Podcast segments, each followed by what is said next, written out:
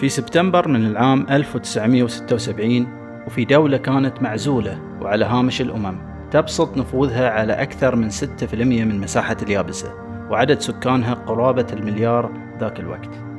استفاقت هذه الدولة بعد حكم استبدادي دام عشرات السنوات تسببت سياسات القمعية وحكم الفردي في أكبر مجاعة عرفتها البشرية وراح ضحيتها في أكثر التقديرات 80 مليون إنسان. بعد رحيل ماو تسي دونغ مؤسس جمهورية الصين الشعبية في عام 76 قادت الصين شخصية غيرت شكل الدولة ووجهت بوصلتها إلى صدارة الأمم في الصناعة والتكنولوجيا وهي دونغ شياو بينغ اليوم يجد العالم نفسه ما لابد من الاستعانة بالصين في الصناعة.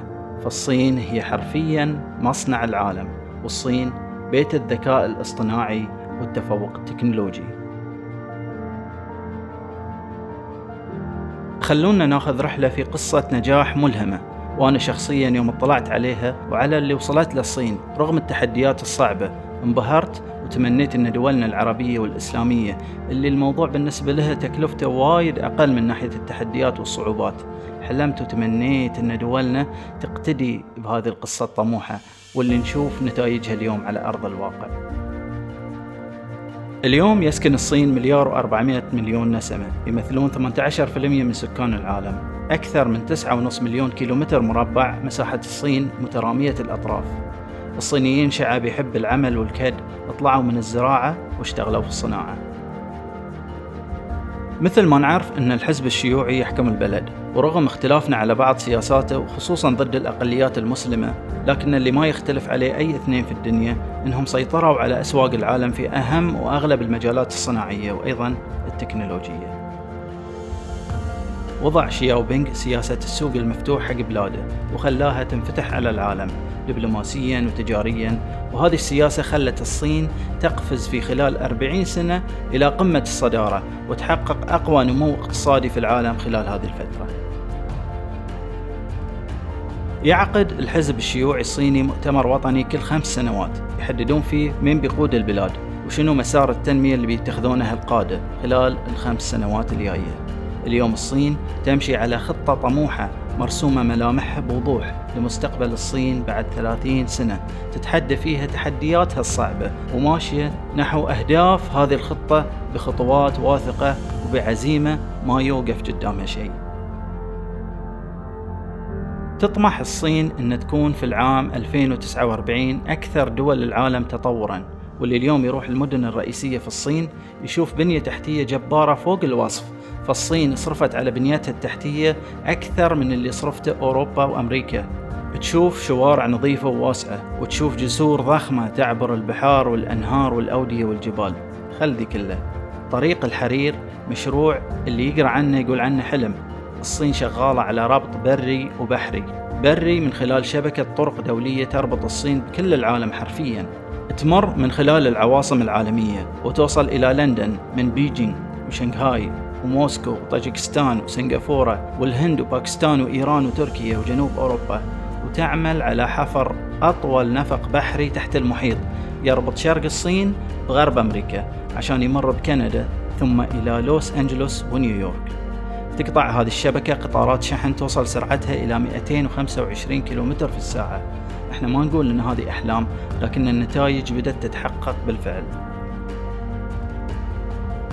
هذا بريا. ويكمل هذه الشبكة شبكة ربط بحرية من خلال إنشاء موانئ تتحمل أكبر أنواع سفن الشحن البحري. وبما أن إحنا تكلمنا عن القطارات فالصين حتى العام 1998 كانت خارج لعبة صناعة القطارات. كعادة الصينيين الشاطرين في التقليد راحوا وتعلموا الصنعة من كبرى شركات صناعة القطارات في فرنسا وأمريكا وألمانيا. واليوم الصين تفوقت عليهم كلهم وتصدر أفضل وأسرع أنواع القطارات في العالم.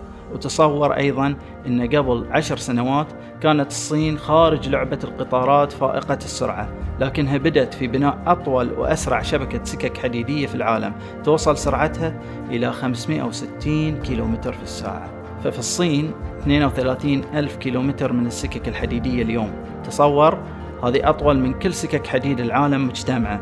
وتطمح الصين بعد خمس سنوات أن توصل إلى 38 ألف كيلومتر. وفي عام 2049 إلى 45 ألف كيلومتر من السكك الحديدية.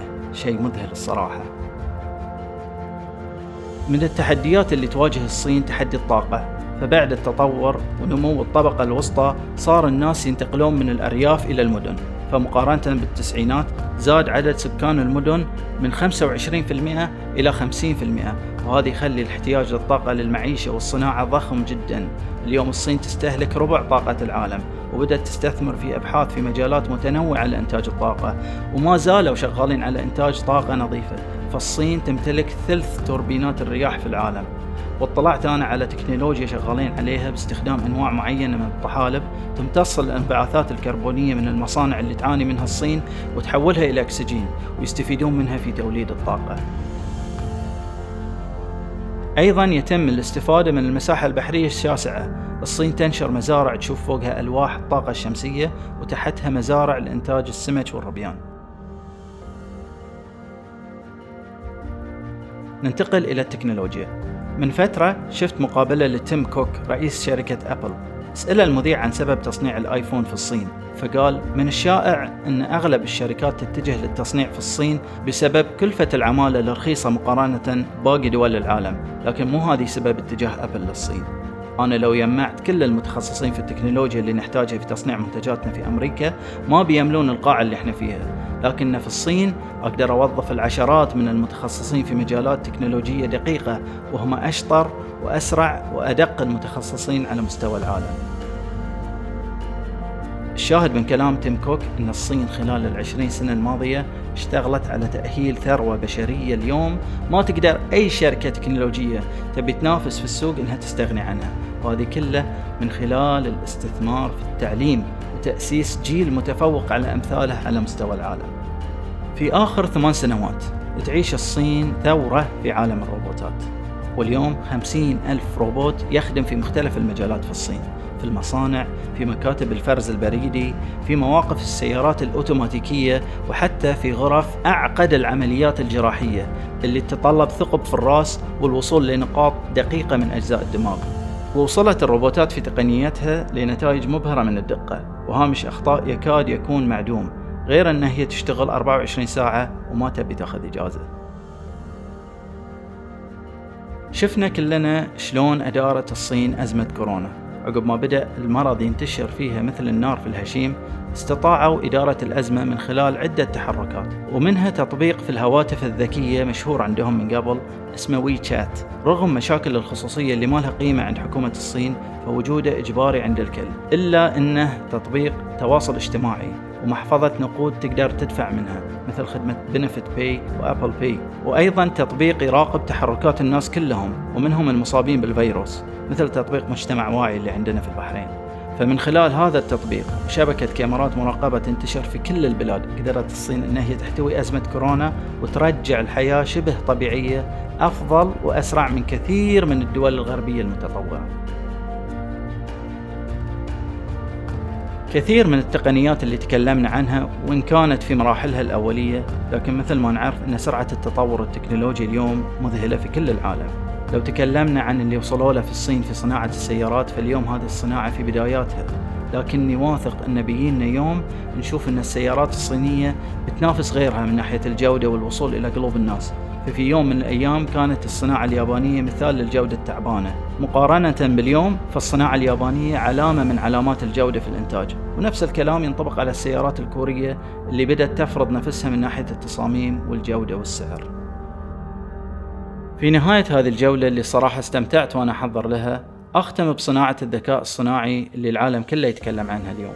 الصين استثمرت فيها وبدأت بالفعل بتطبيقها في مجالات متنوعة منها التحكم في الازدحامات المرورية. من المتوقع أن تتجاوز صناعة الذكاء الاصطناعي في مختلف المجالات في الصين بس 145 مليار دولار. وفي الختام كل هذه الإنجازات ما كانت بتتم بدون رؤية واضحة وطموحة. وشعب يعشق الكد والعمل وقيادة وضعت الأهداف الواضحة وسهلت الطريق للمجتهدين. تمت بتعب وجد وعمل دؤوبين. ذللت كل التحديات الصعبة من المساحة الضخمة والطبيعة الجغرافية والتحدي البيئي. اليوم الصين تحتل العالم صناعيا وتجاريا وبكرة بتحتل العالم تكنولوجيا. ويمكن هذه سبب خوف الأمريكان من التنين التكنولوجي الصيني. وفرض القيود على كبريات الشركات الصينية. أختم بحلمي اللي بدأت فيه. أتمنى دولنا تتعلم من هذا الدرس. الطريق مو بسهل لكنه واضح وممكن.